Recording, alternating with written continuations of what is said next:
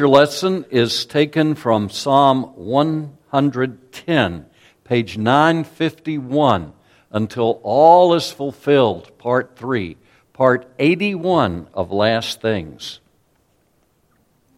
Of David, a psalm. The Lord says to my Lord, Sit at my right hand until I make your enemies a footstool for your feet. The Lord will extend your mighty scepter from Zion. You will rule in the midst of your enemies. Your troops will be willing on the day of your day of battle, arrayed in holy majesty. From the womb of the dawn you will receive the dew of your youth. The Lord has sworn and will not change his mind. You are a priest forever in the order of Melchizedek. The Lord is at your right hand. He will crush kings on the day of his wrath. He will judge the nations heaping up the dead, and crushing the rulers of the whole earth. He will drink from a brook beside the way. Therefore, he will lift up his head. The word of the Lord. May we pray. Lord, would you help me today to open Scripture, to explain Scripture, to apply Scripture, to research where passages and words are used in other places so that we may know firmly and clearly and unambiguously what you are actually saying in the Bible. And we ask these things in Jesus' name. Amen. Now, this is a powerful, powerful psalm. In fact, this psalm is the single most quoted passage in the entire Old Testament by the authors of the New Testament.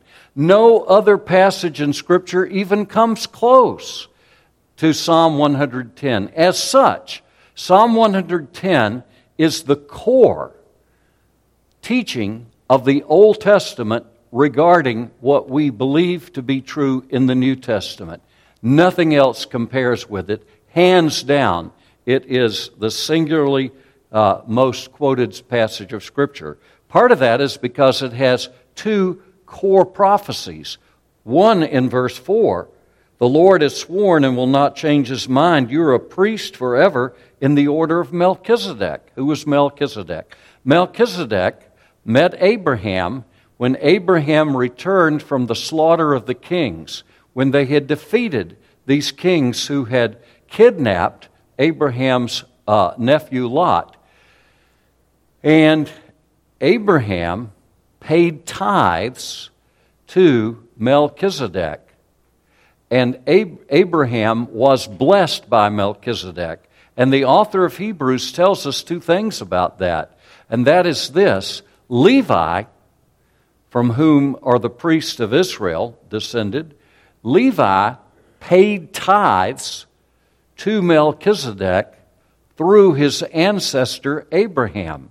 And so, therefore, the priesthood of Melchizedek absorbs the Levitical priesthood in itself as a superior priesthood. And the other thing is that he blesses. And I don't view myself as superior to you, but the argument of the book of Hebrews is that the lesser is blessed by the greater. And so I'm greater only in the sense that I declare the Word of God to you, so that at the end of the service, when I close in prayer, I lift my hands following the example of Aaron, the high priest, and put God's name on you. But those two arguments the book of Hebrews makes about Melchizedek. And his name is interesting. His name in Hebrew is literally Melech, king, and Zedek, which means righteousness. He's king of righteousness, but he's also ki- king of the city of Salem. That's later Jerusalem. Uh, and so he is the king of righteousness and he's the king of peace. And I love the book of Hebrews because it opens up the whole Old Testament in the profoundest way. There is no book in the New Testament that so explains how we should understand the Old Testament as the book of Hebrews. Romans, that's the great book for understanding how we're right with God. Hebrews explains how the Old and New Testaments relate to each other and how the New is the fulfillment of the Old. But the thing we're looking at today has to do with verse 1. The Lord says to my Lord. Now, if you look there carefully, you notice that the word Lord In the first case is all capitals. Wherever that is, that means it is God's proper name. And I am a human being. Uh, my name is Robert, nickname Bob. And uh, God is God, and his proper name is Yahweh. And he also has an abbreviation of that name, Yah. And so sometimes it's Yah, most of the time it's Yahweh, and it has to do with God's timelessness. He is that He is. And so notice in verse 1 of Psalm 110, a psalm of David, the Lord, that is Yahweh, says to my Lord. Now, the Lord Jesus made something out of this that's pretty profound. If you will turn with me to the Gospel of Luke for a moment, the Gospel of Luke, uh, and this is page 1634, Luke chapter 20 and verse 41. After Jesus had answered all of the questions of the Pharisees and the Sadducees, uh, the Herodians or Zealots, uh, they have no more questions for him. And then in verse 41, Jesus has a question for them. Then Jesus said to them, How is it that they say the Christ, that is the Messiah, is the son of David? David himself declares in the book of Psalms, The Lord said to my Lord, Sit at my right hand until I make your enemies a footstool for your feet. David calls him Lord. How then can he be his son? And what did they say? They didn't know the answer to that. And the answer to that is that the Lord Jesus Christ, who is the eternal Son of God, became a real human being just like you and me, and he is born of the lineage of David. He, has, he is legally David's son in the Gospel of Matthew by means of his non biological father accepting him as his son. We're talking about Joseph. Joseph is legally an heir of King David. And then, as we compare the two genealogies, the one in Matthew giving Jesus legal genealogy with Luke, we discover what's called a genitive of relationship. And instead of saying so and so is the son of, it just says of so and so, of so and so, without ever telling us what the of means. It's simply a relationship. And so, what we have there in the Gospel of Luke is Jesus' actual biological uh, genealogy coming down, not through Solomon as a son of David, but through David's other son, Nathan, and coming down finally to the father of the Virgin Mary. And so the Virgin Mary's father is a descendant of King David through his son Nathan, thereby bypassing all of the corruption of David's children because most of David's descendants were, let's just say, I wouldn't want them for a son in law. And so Solomon was so blessed, so wise, given everything vast wealth. He builds the temple, all these things, and yet so quickly he turns away from God. And he's led astray and engages in idol worship and even builds temples for some of the foreign gods in order to please the lady at home. There's nothing better than a good woman, and there's very little that's worse than a bad woman. A woman can, can shape a man and I'm very grateful that I had a mother who uh, prayed for me on her knees, and that when my mother got to a point that she couldn't kneel anymore, God raised up a good wife for me. I'm grateful for a good woman who reminds me of things I need to do, who reminds me you don't want to go there, and, and who prays earnestly for me. Solomon did not have good wives, he had terrible wives and they were so many were just political alliances and so he creates a temple for moloch a temple for chemosh these gods demanded human sacrifice. They demanded that little babies would be burned alive in worship of them. And solomon built their temples. Solomon was a wicked man. But at the end of his life solomon appears to have come to and said man how could i be so dumb? And I think Ecclesiastes is the story of Solomon's discovery about his own emptiness, vanity, and folly. But anyhow, the Lord Jesus Christ is descended from David biologically, literally, and he is also descended from David legally. And so there he is. And he is at one and the same time Almighty God and at the same time the Son of David. And that's why David can refer to the Lord Jesus Christ as my Lord. Verse 1 again, Psalm 110 Yahweh says to my Lord, to my master. Who was David's master? David's master was his own son, the Lord Jesus Christ, because Jesus is truly the God man. He is fully God, he is fully human in one person. And so the Christian church has confessed from the very beginning. And when the Christian church became a legal religion recognized by the Roman Empire, then they were able to meet and formulate statements that they had believed from the very days of the apostles. So we find these things fleshed out in places like the Nicene Creed.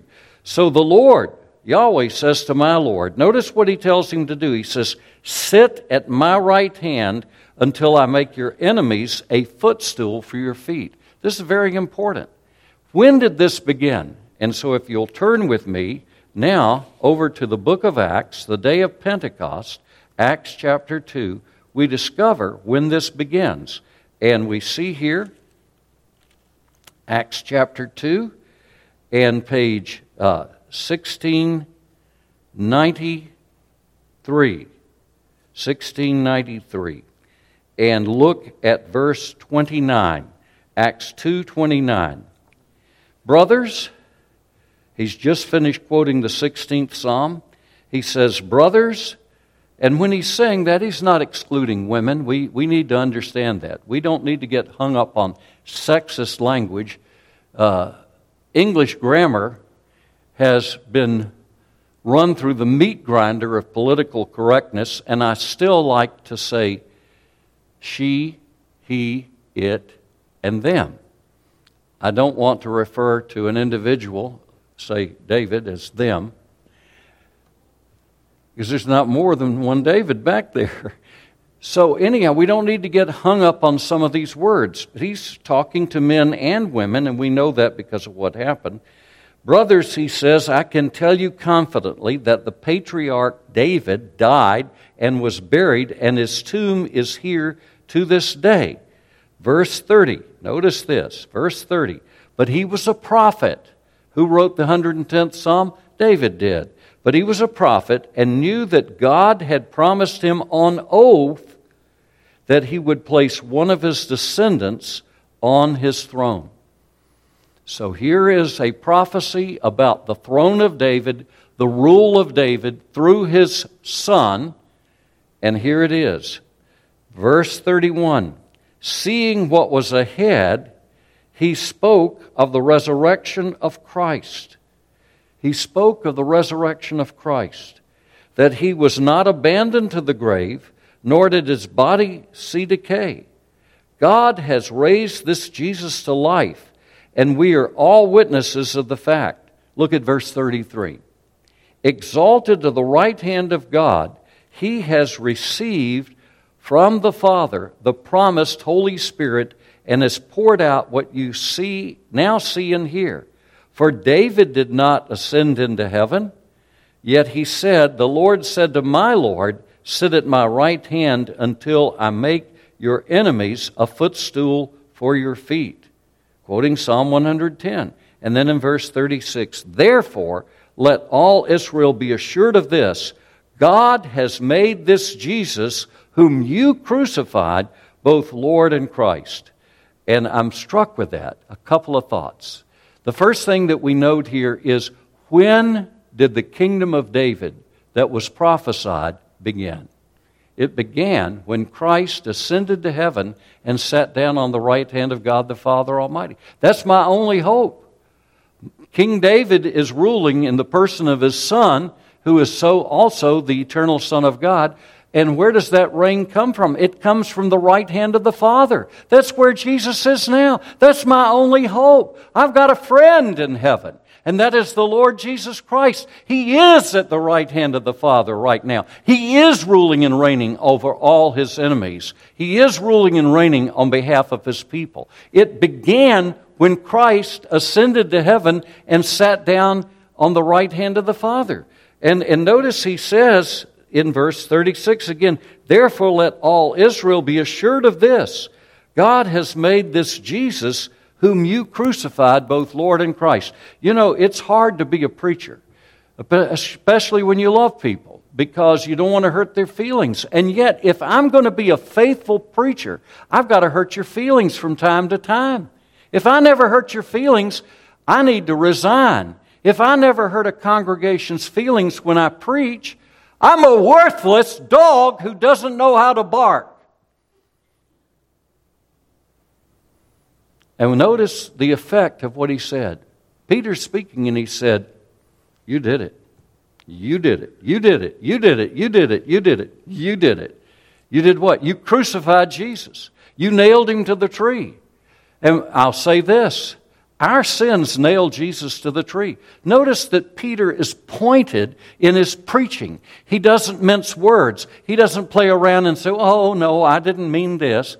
He is pointed. And notice the effect of it. Verse 37 When the people heard this, they were cut to the heart and said to Peter and the other apostles, Brothers, what shall we do? Preaching should lead people to a decision.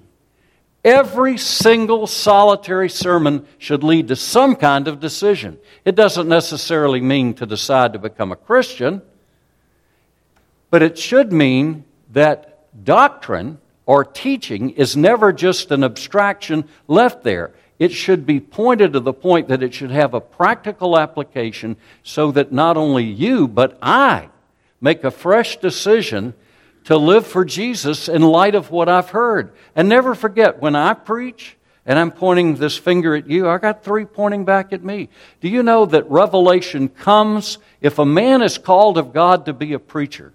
Revelation comes during the act of preaching. The Holy Spirit opens the text in new and fresh ways and applies that text to the heart of the preacher. So he's saying here, he's saying, You did it. And the result is the people ask, What do we need to do? And if I never tell you what to do, I've failed. I've just given you abstract truth. And I can teach abstract truth, but abstract truth without a decision to change how you're thinking or change how you're acting is what? It's just dead men's bones. It isn't going to do you any ultimate good, though truth is good and helps you. So, this is the point. So, Peter, full of the Holy Spirit, explains something, and he says this that the Lord Jesus Christ, as the eternal Son of God, who is therefore David's Lord, began his reign as David's son, sitting on David's throne. Where is David's throne? It's at the right hand of the Father in heaven. And if we go back, we're going to go back and forth here. Go back to Psalm 110. Actually, it's quoted so fully, you, you can stay right here. Uh, uh, well, no, no, we do need to go back to Psalm 110 to look at the other thing I want to point out because it fits in so absolutely. Psalm 110, and that's page 951. Notice what he says. In verse 2, the Lord, that's Yahweh, will extend your mighty scepter from Zion you will rule in the midst of your enemies. Look at verse 3. This is a prophecy of the Holy Spirit. Your troops will be willing on your day of battle, arrayed in holy majesty. From the womb of the dawn, you will receive the dew of your youth. The point is that when the Holy Ghost came on the people of God, the Jewish people, the people who had sat in darkness and longed for the coming of the Messiah, when the Lord Jesus had been crucified, dead and buried, descended into Hades, rose again from the dead, ascended to the right hand of the Father, and sat down, he poured out the Holy Spirit on God's people. And the point is, what's the result?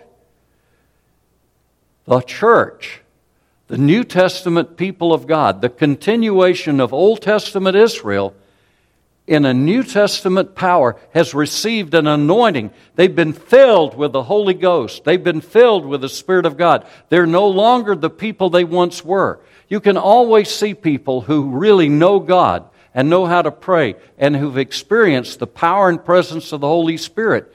If Christian worship, it, which is in many churches this way, I'm not talking about style of worship, if it is no different than a Jewish synagogue, you're witnessing something that testifies those people don't know the power of the Holy Spirit. Because where the Spirit comes with power, people's lives are changed. And that's what happens on the day of Pentecost. Christ is extending his rule and reign through a group of people who readily volunteer and say, Yes, I want to be on board this thing. And so I'm not talking about style of worship. I've been in Roman Catholic gatherings and many other gatherings where it was obvious the Holy Spirit was moving on people's hearts. I'm not talking about denominationalism, I'm talking about people really seeking God. Here is the key issue. When you gather for worship, do you expect God to show up? That's what we need to be aware of. God wants you and me to expect that He's going to show up, that He's going to manifest His power and presence through the Holy Spirit. That's what happened that day in the outskirts of the temple when the disciples had experienced the baptism of the Holy Spirit in the upper room, and they come out of there, men and women, rejoicing and shouting and praising the Lord, and everybody's looking at them saying, It's nine o'clock in the morning. These people have been hitting the booze mighty early five o'clock somewhere. And so people are looking and saying, What's going on here? These people are crazy. They're drunk. But they, they, they had experienced a change. They had become part of the new creation. They were new creatures in Christ. And so, what God does is, He says in verse 2 the Lord will extend your mighty scepter from Zion. You will rule in the midst of your enemies. If you look at the book of Hebrews, you discover that the true Zion is at the right hand of the Father. And so what happens is, that, and Paul says the same thing, that we are not of the bondwoman, but we are of the free woman. And so we are of the heavenly Jerusalem, which one day will come down on earth. The heavenly Jerusalem will come down on earth. The point we want to see here is this this biblical prophecy has been fulfilled, point one, and is being fulfilled, and will be fulfilled. When will it come to an end? Well, let's look over here and uh, at 1 Corinthians chapter 15. 1 Corinthians 15, we turn there uh, and, and we look and we see this. Let's see here. Um, He says, whoops, I wish my fingers worked better. It's hard for me to even button buttons. Um, he says on page 1790, page 1790, if we look here, uh, verse 20, page 1790, 1 Corinthians 15:20, Christ has indeed been raised from the dead, the first fruits of those who've fallen asleep. For since death came through a man, the resurrection of the dead comes also through a man. Verse 22 For as in Adam all die, as in Adam all die. I remember I was listening to a liberal uh, seminary professor one day, and he was going on about how could the death of a man, blah, blah, blah, 2,000 years ago, have anything to do with sins you and I commit today and you think he was a Presbyterian. He was Southern Baptist. I kid you not. He was a professor at New Orleans Baptist Seminary. He said, How could the death of a man 2,000 years ago have anything to do with sins you and I commit today? And I just, wow. Really? Anyhow, at a point, he was talking about Adam, and I, I raised my hand and I said, Dr. So and so, why do babies die? And he went, What? I said, Why do babies die? You want to know why babies die? Because in Adam comes death. That's why death comes. That's why little babies die. Little babies die. Why do people who are young die? Why do people who are old die? Why is there war? Why is there trouble? Why is there division? Why is all of this mess in our world the way it is? It's because, as in Adam, all die. Now look at the second clause, because this is so good. He said, So in Christ, all will be made alive. Wow, that's wonderful. Some bright morning, when this life is o'er, I'll fly away. That's good news. All will be made alive. Notice what he says but each in his own turn. Verse 23 Christ the first fruits, then when he comes, those who belong to him. So the second coming of Christ is our great goal in life. He is going to come again. How is he going to come again? He's going to come, according to Acts 1, in the same way that those first apostles saw him leave. How did they see him leave? He left in his physical body. It was a glorified body, but it was still his physical body. He blesses them, and while they're looking at him, he begins to ascend, and he's covered by the clouds. So when the Lord Jesus Christ comes again, he's going to come in the clouds, and when he comes, he's going to raise believers from the dead, and that's wonderful. Notice what he says Christ the firstfruits. Now, Jesus was not the first person to be raised from the dead. There were people raised from the dead in the Old Testament, including the amazing thing where the undertakers were shocked, where they threw a, a dead man's corpse into the only grave they had, which was the grave of Elisha. And what happened? The man sprang to life. And there are other people who raised from the dead in the Old Testament and in the New. Jesus raised Lazarus. Why is he called the first fruits? He's called the first fruits because this is the beginning of the new creation. And he is the first person to be raised from the dead under the new covenant. So he goes on. He said, Then, when he comes, those who belong to him. Now, notice verse 24. And let this really sink in. Verse 24. What's he saying? Then the end will come when he hands over the kingdom of God to the Father after he's destroyed all dominion, authority, and power. For he must reign until he has put all his enemies under his feet. Now, who's the last enemy? Donald Trump? Joe Biden? Vladimir Putin? Kim Jong il? Kim, Kim Jong un? Who's the last enemy? It's your enemy. It's your worst enemy. It's the thing that comes almost like I cannot describe what it's like to die, but I've had a revelation of that as I pondered death. What is it like to die? Wow. What is it that drives people to do evil in this world? What is it that turns people into cowards? What is it that makes people unwilling to stand up for goodness and righteousness and truth? It's the fear of death. And who is the one that holds the fear of death? It's Satan, the evil one, who through the fear of death has subjected the entire human race to bondage, to slavery, so that we don't do what we ought to do because of the fear of death. But notice what he says in verse 26 The last enemy to destroy is death, for he must put, he has put everything under his feet. And that's a quote from Psalm 8. Beloved in Christ, Christ is going to conquer the world. How is he going to conquer it? I think it's interesting to think that when Jesus died, when he was about to be executed, he made a statement. And uh, what he said was this He said, in John 18:36, Pilate is about to have him executed. And if we turn there, it's a great place to end uh, John 18 36, and this is what he says.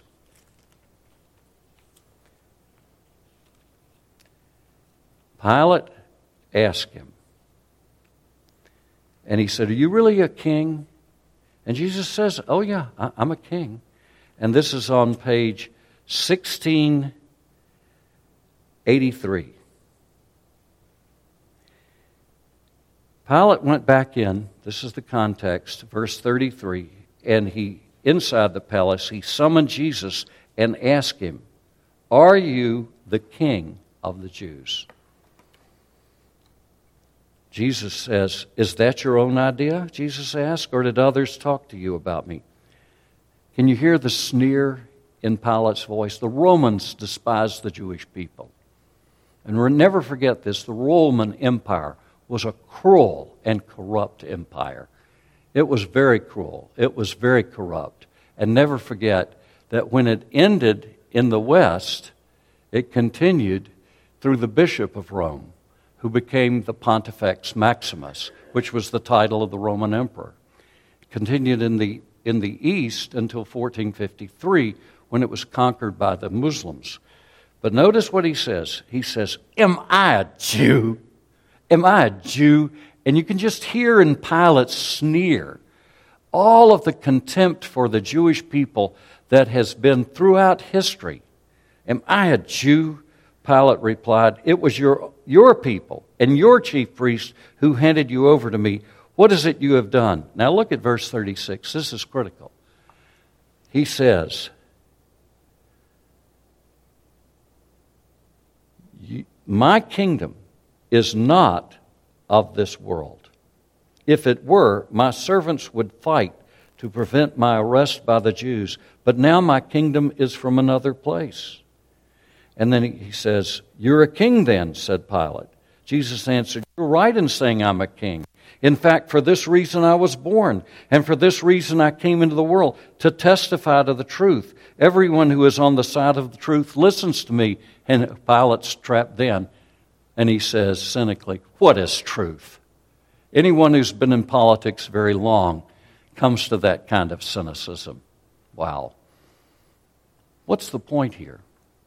Right now, on the 20th day of August, 2023, the Lord Jesus Christ is reigning on the throne of David, which is at the right hand of the Father. How is he reigning? How is he ruling? He's ruling through the power of the Holy Spirit. The Holy Spirit spreads the kingdom of Christ throughout the world. And so what happens is when the gospel comes to a people, and enough people become true followers of Christ, eventually a culture is changed. What is the first nation that ever professed to follow Christ in the history of the world? It was the country of Armenia which was subject to terrible genocide by the Turks. And then later, Rome embraced, outwardly at least, Christ. The point I want to make is this how do we spread the kingdom of God? Do we have AR 14s, 15s rather? Do we take up arms against the government? If you look at the Bible, under the New Testament, we are like Israel in exile. We never revolt against the government physically. What do we do? We submit to whatever kingdom is over us and we follow. And we submit. It is as we submit to ungodly rulers, never submitting to the point of committing personal sin, but as we do that, something happens. The blood of the martyrs is the seed of the saints. God has called you to change the world. He's called me to change the world. How do we change the world? Not by taking up arms against evildoers, but by willing to lay down our arms before cruel tyrants and be willing to die. It's the purpose of missions. When we go as a missionary, we go to lay down our lives. It's interesting in our denomination, when we send missionaries and commission them, we have a separate vow that they take. Are you willing to be a martyr? Are you willing to be a martyr? To lay down your life for Christ? Beloved in Christ, this is how we conquer. We conquer the way Christ conquered. How did Christ conquer? He didn't take up a sword. He encouraged his disciples to have a sword. But when they went and used it, they lost the purpose of the sword. The purpose of the sword was a deterrence that those disciples wouldn't be attacked. But when Peter pulled it out and used it, he's rebuked by Christ, who immediately healed the man's ear. How do we win? How do we win? How can we win the world for Christ? Christ is reigning now. And as he reigns now, he uses horrible events in people's lives. Horrible events. I have learned so many horrible events uh, in the past few weeks in people's lives. It's unbelievable. But again and again and again, God takes tragedies. He takes heartaches. He takes troubles. He takes people being at a point where they say, Lord, we don't know what to do, but our eyes are on you. And He takes that and He brings people to Christ because the Holy Spirit is now outpoured on the church of Jesus Christ and He will continue to rule and reign until the Lord Jesus comes again. When is that going to be? People say, well, uh, isn't He supposed to conquer the world? Yes. I'm going to leave it to God to determine what that means. Does that mean that every single solitary soul from Vladivostok uh, to the uh, coast of Ireland, every single soul from the t- tip of Good Hope north is going to become a believer? Of course not. What it means is that God is drawing his people out of every nation, tribe, and tongue. And when God has saved all of the people that He has intended to save, then you're going to hear this. You're going to hear the trumpet sound. You're going to hear the archangel shout, Get up! And the dead in Christ are going to rise. And then we are going to be caught up in the air and rise with them to meet the Lord in the air. So we will ever be with the Lord. And remember, the last enemy is death. And that is something I'm looking forward to because if I were a car, I'd be trading this thing in. I need new knees. I need new this. And I, I saw a video of myself and I didn't realize, well, my gracious, what a gut I've got on myself. Uh, I need a, a whole new Bob. And you know what? One bright morning, Christ is going to return and we're going to all be changed. We're going to be caught up to meet the Lord in the air, and He's going to finish the whole thing. So, how is the prophecy of David's son fulfilled? It was fulfilled in Christ's resurrection and ascension to the right hand of the Father. It is being fulfilled now, and it will be fulfilled on until the point when death is put to death, and that is at the return of Christ. And how is the kingdom spread? not through swords, loud clashing, or roll of stirring drums, but with deeds of love and mercy, the heavenly kingdom comes. Brothers and sisters in Christ, we've a story to tell to the nations. We need to tell it. May we pray. Lord, bless this message that we may be people who fight the good fight of faith, which, Lord, in the eyes of the world, is fighting to lose our own lives our own rights, our own privileges. It is fighting to share the good news of the Lord Jesus Christ with all people. And I want to pray uh, for a, a young woman who is right now the daughter of EPC missionaries, the Smith family, Lord, who is right now in Mongolia serving you trying to get to know people and share Jesus with them in, of all places, Mongolia. Protect her body as she has to drink strange things like fermented mare's milk and other things. Protect her, bless her ministry, and the ministry of all those who love Jesus and want people to come into his kingdom. In Jesus' mighty name, amen. Our next hymn is number 642, and we'll sing, sing stanzas 1, 2, and 5.